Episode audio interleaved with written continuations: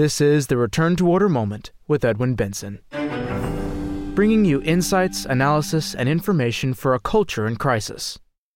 Red China's consistent goal destroy both our church and our country. The Chinese Communist Party wants to become the strongest power on earth. To do this, it must defeat two adversaries the United States and the Catholic Church. It works tirelessly to accomplish both goals.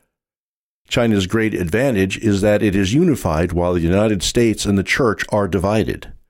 China has artfully manipulated those divisions to its own advantage.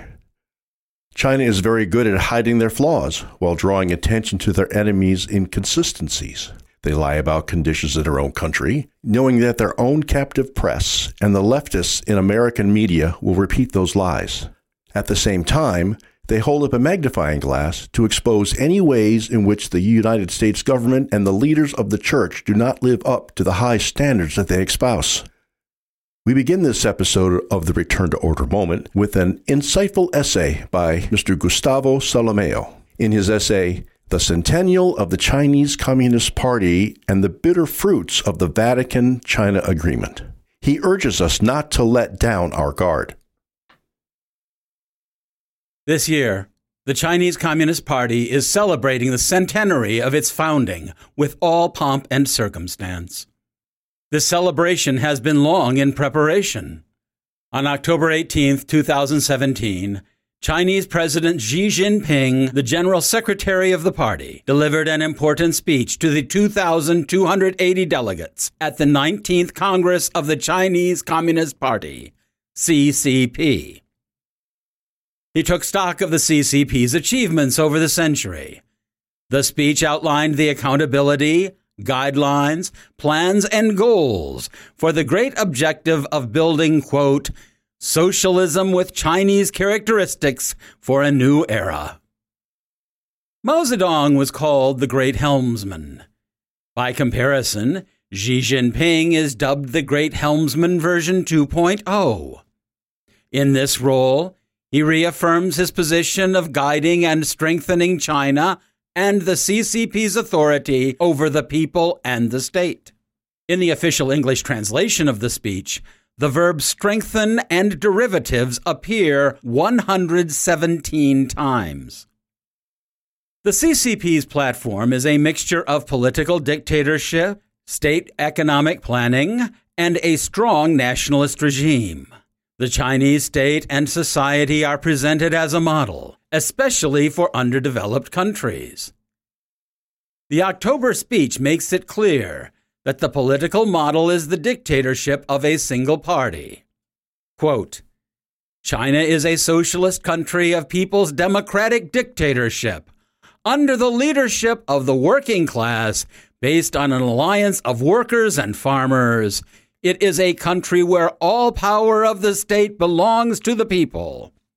We must uphold the four cardinal principles keeping to the path of socialism, upholding the people's democratic dictatorship, upholding the leadership of the Communist Party of China, and upholding Marxism, Leninism, and Mao Zedong thought.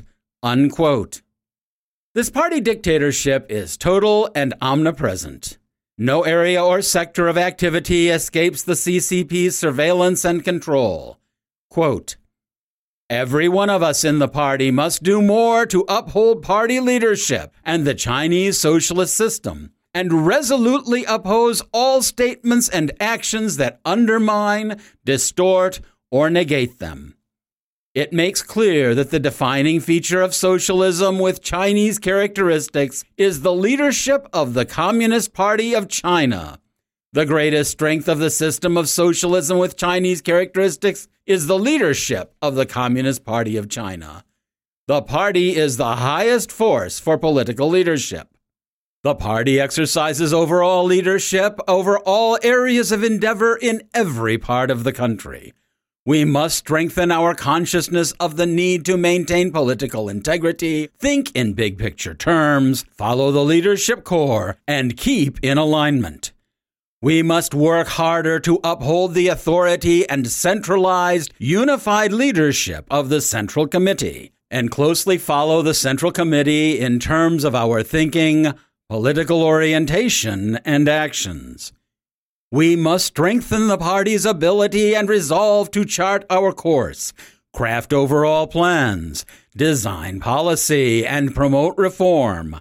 And we must ensure the party always provides overall leadership and coordinates the efforts of all involved.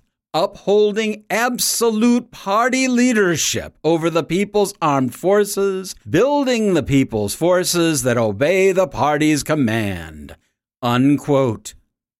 This speech's reference to socialism with Chinese characteristics obviously implies a quote, religion with Chinese characteristics, unquote. In the case of the Catholic Church, this means the schismatic National Patriotic Church, controlled by the CCP and put at the service of communism. Thus, Xi Jinping states, quote, we will fully implement the party's basic policy on religious affairs, uphold the principle that religions in China must be Chinese in orientation, and provide active guidance to religions so that they can adapt themselves to socialist society. Unquote.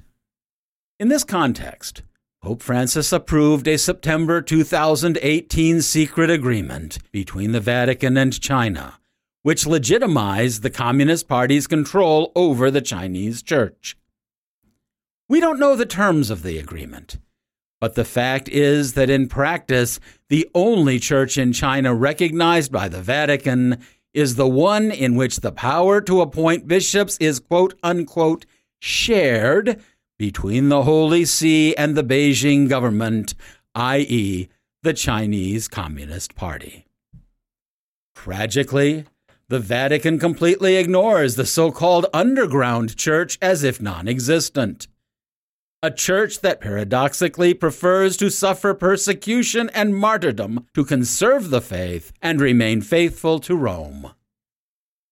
This adapting religion to socialist society took the form of a CCP order calling upon the faithful to join the quote unquote Chinese people in celebrating the party's centennial. At the same time, Catholics were forbidden to promote pilgrimages to China's National Marian Shrine. The quote unquote official church was quick to show its allegiance to the party line. Quote, Every community, every diocese has done congresses, performances, theaters, and even pilgrimages to the places of Communist Party history. Unquote. As early as June 20th, 2021, the persecution.org website reported, quote, on July 1st, the Chinese Communist Party, CCP, will celebrate a century of existence. In anticipation of such a grand event, religious groups, including churches affiliated with the government, are using various venues to exalt the greatness of the CCP other than asking religious persons to learn the history of the party, go on a pilgrimage to visit revolutionary sites, or hold exhibitions at religious venues, some religious groups voluntarily host events to feature centennial celebrations. Unquote. One of the centennial commemorations hosted by the Chinese Patriotic Catholic Association was a quote, grateful and praise for the CCP blessing Mass.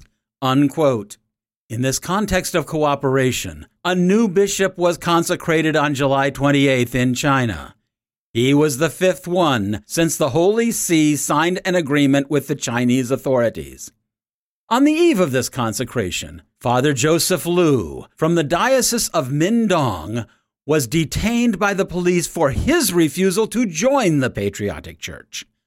According to Asia News sources, he was subjected to terrible violence because of his resistance. Quote, after torturing him for 10 hours, six policemen took him by the hand and forced him to sign. The persecution of the Chinese religious does not stop. Unquote. In the nearly three years since the agreement was signed, the situation of the underground Catholics has been very different from those under the leadership of the government approved Patriotic Association. Life has been, quote, very harsh for the underground Catholic community, explained Father Bernardo Cervellera, a missionary priest and editor in chief of Asia News. Quote, We have seen some convents of sisters destroyed churches closed. We have seen priests chased from their parishes, and also some seminarians forbidden to study theology, and also bishops who are arrested or in whole house arrest 24 hours a day, he said.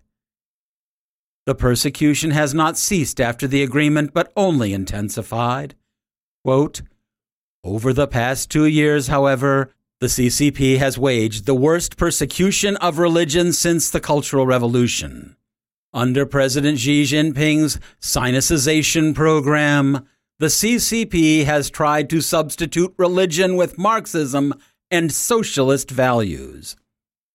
China is demolishing churches, arresting thousands of clergy and faithful, and placing severe restrictions and outright bans on freedom of worship. Unquote. These are the very bitter, yet predictable fruits of the Sino Vatican Agreement established by Pope Francis in September 2018. The danger that China poses to our country and our church is nothing new.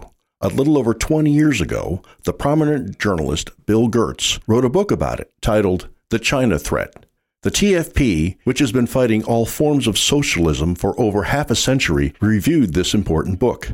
That review and the book that inspired it are worth a second look.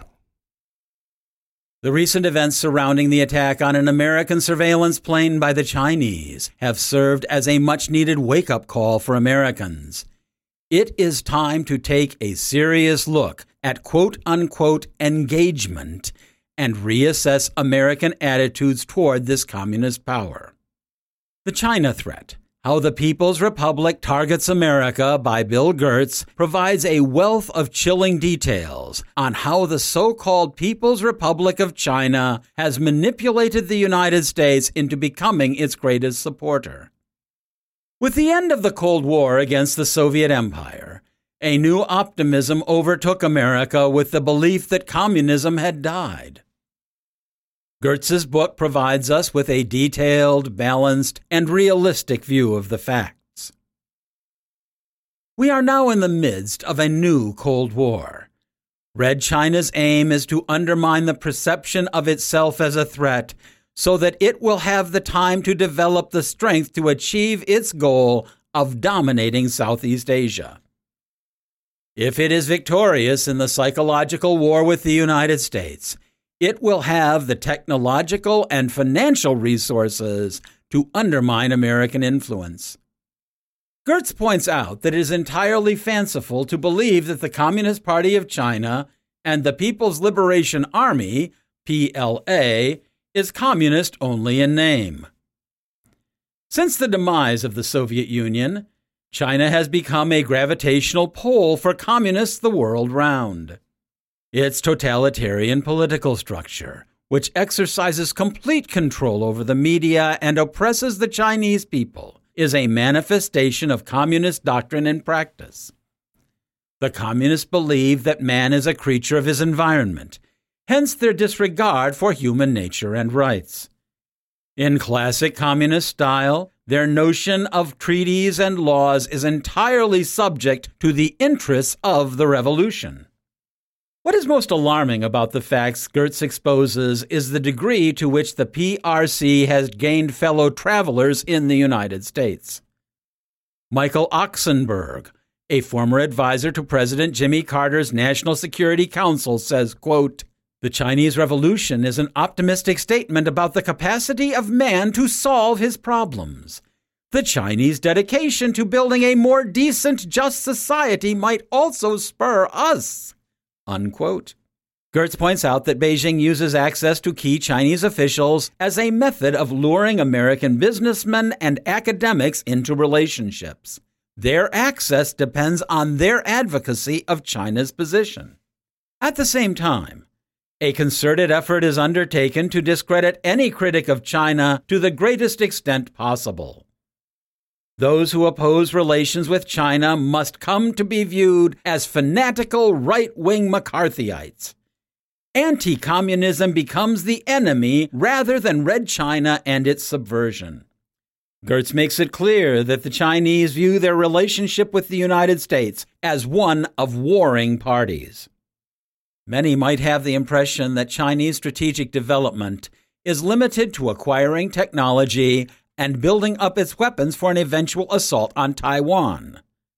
Such is not the case. China has acquired the use of two important ports in Panama Cristobal on the Atlantic side of the Panama Canal and Balboa on the Pacific end. With these, China has gained an underground intelligence facility that used to be the U.S. Southern Command. With Red China's tentacles extending around the world and America's post Cold War cutbacks, the Chinese hope to keep the American people and government in a slumber just long enough. They will then be in a position to achieve their goals with a minimum of resistance. Gertz quotes a saying of Chinese philosopher and author of The Art of War, Sun Tzu. Quote, Supreme excellence consists in breaking the enemy's resistance without fighting. Unquote. This is achieved by expanding the notion of war to include initiatives aimed at altering the way Americans think. China realizes that it will face a quote unquote dangerous decade about 2020, when its buildup will have become too big to ignore. China would have liked, quote, three more decades of Clinton Gore engagement, which downplay Chinese military capabilities, encourage decreasing American defense spending, and give China a major technical and financial boost. Unquote. Meanwhile, their missile buildup continues. The reasons? U.S. business interests, campaign funding, the comfort of an optimistic point of view that allows Americans to ignore an ugly reality. Beyond that, however, Gertz points to a deeper problem a quote, ideological affinity for China's supposedly progressive brand of communism, unquote, in the Clinton administration, which saw China as the quote, last best hope for the triumph of Marxist ideas, unquote. The new Bush administration does not have this ideological affinity, but the damage has already been done, and a status quo approach is not good enough. Gertz believes that our only hope lies in a change in policy that includes a quote unquote intelligence blitz, a strategic plan, strong alliances with non communist Asian countries, increasing military forces, and a pro democracy Pacific community. Without these, China will become the region's greatest power and perhaps the dominant world power. Unfortunately, many Americans harbor the illusion that China is a peace loving people. This is a massive error. In his essay, America Must Go Beyond Wishful Thinking About China, Mr. John Horvat describes the illusion and the dangers that arise from it. America and the West's policy of quote unquote constructive engagement with Communist China make up the most egregious case of wishful thinking in history. For almost 50 years, the West has pumped trillions of dollars into the Chinese experiment and now has little to show for it except a much stronger China. Fortunately, many Americans are now waking up to the dangers of dealing with the Chinese dragon. It is not a moment too early. Ever since President Nixon's infamous 1972 trip to China, the West has deceived itself into believing that being nice to Red China is a win win proposition. The policy's underlying reason was that opening up China would expose the communist nation to freedom, which would induce its dictators to change and do what is best for the Chinese people. Alas, how wrong the West has been. This wishful thinking revolved around several myths about China. The first myth is that by introducing a free market system into the country, the leadership would gradually adopt a capitalist like scheme that would be communist in name only. The West has long insisted that the Chinese have abandoned Marxist ideology and embraced world markets. However, the Chinese have never stopped insisting that they are genuinely communist. The more the West claims China is not communist, the more the Chinese openly say that they are. The recent hardline developments of the Xi dictatorship have dashed the hopes of Western optimists. Hong Kong and the persecution of the Catholic Church now offer bitter testimony that nothing has changed. Another myth is that China is so integrated into the global economy that it cannot be a threat. The reality is that the West has built up China and turned it into a power.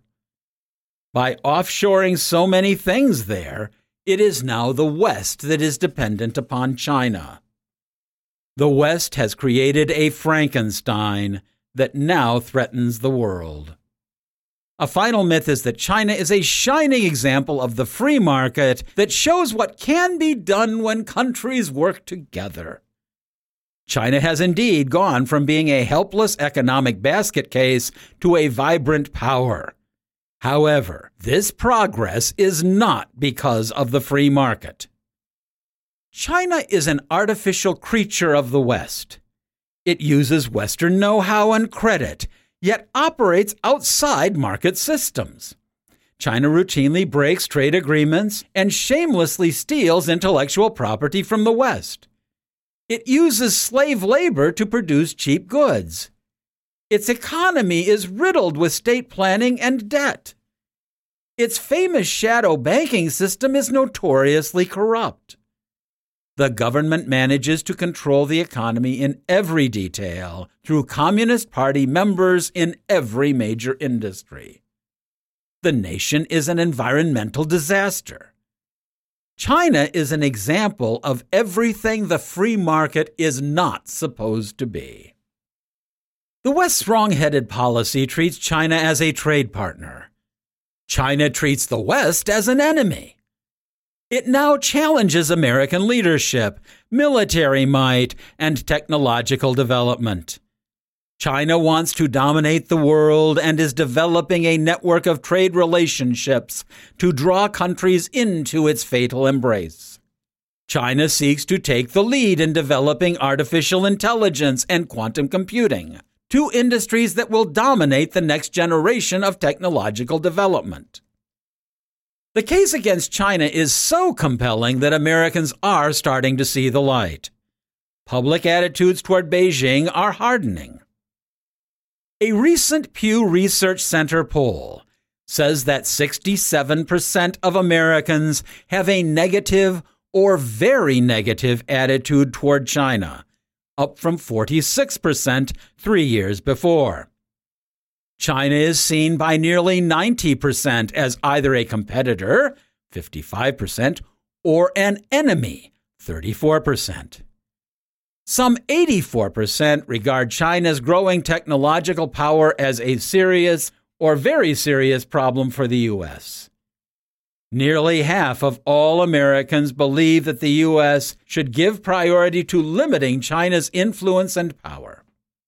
This more realistic vision of China transcends partisan lines. Both political parties advocate measures to contain China's ambitions. The Biden administration recently released a document titled Interim National Security Strategic Guidance, which supports some realistic approaches to the problem. The present administration will keep at least some of the Trump administration's aggressive policy changes that overturned decades of cooperation with the communist regime. Alas, America is waking up to the danger only now. For decades, the nation has slept, hoping that China would change its way. China has changed, for the worst, by becoming a mighty dragon that menaces the West. Administration officials are reacting to China's advance by calling for more spending on tech research and development. While such funding is welcome to match the Chinese efforts, it is not enough. America educates countless Chinese students at its universities. The nation funds Chinese development by its massive imports and offshoring. America's silence facilitates the violation of human rights and the religious persecution of the Catholic Church. Unless there is a consistent policy that limits the American contact, education, and trade with China, nothing will be done. Foreign policy must be built on facts, not fancy. The government needs to listen to what Americans think about Communist China it is still communist, and no amount of thinking to the contrary can change this reality. Indeed, the West's wishful thinking is becoming more wishful. Energetic action is urgently needed before it is too late. This concludes Red China's consistent goal destroy both our church and our country. Thank you so much for listening. Return to Order, of which this podcast is only a part, strives to be a source of light in a dark and disordered world. Your prayers are appreciated. Mr. Solimeo's essay has extensive footnotes. Links to the printed articles are provided in the show notes so that interested listeners can find his sources of information. If you have enjoyed this podcast, we ask that you subscribe and give us a five star rating through the service through which you are listening to it. Increased subscriptions and high ratings mean that more people will be directed to the Return to Order moment when searching for new podcasts. So by rating us, you can help Return to Order be more effective. In addition, subscribers gain access to all the previous episodes of the Return to Order moment. We would also like to recommend the book, which spells out our motivations behind our work. Mr. John Horvat's book, Return to Order, is available as a free download through our website, www.returntoorder.org, or in printed and recorded form through our bookstore. All rights are reserved. Copyright 2021 by the American Society for the Defense of Tradition, Family, and Property, TFP.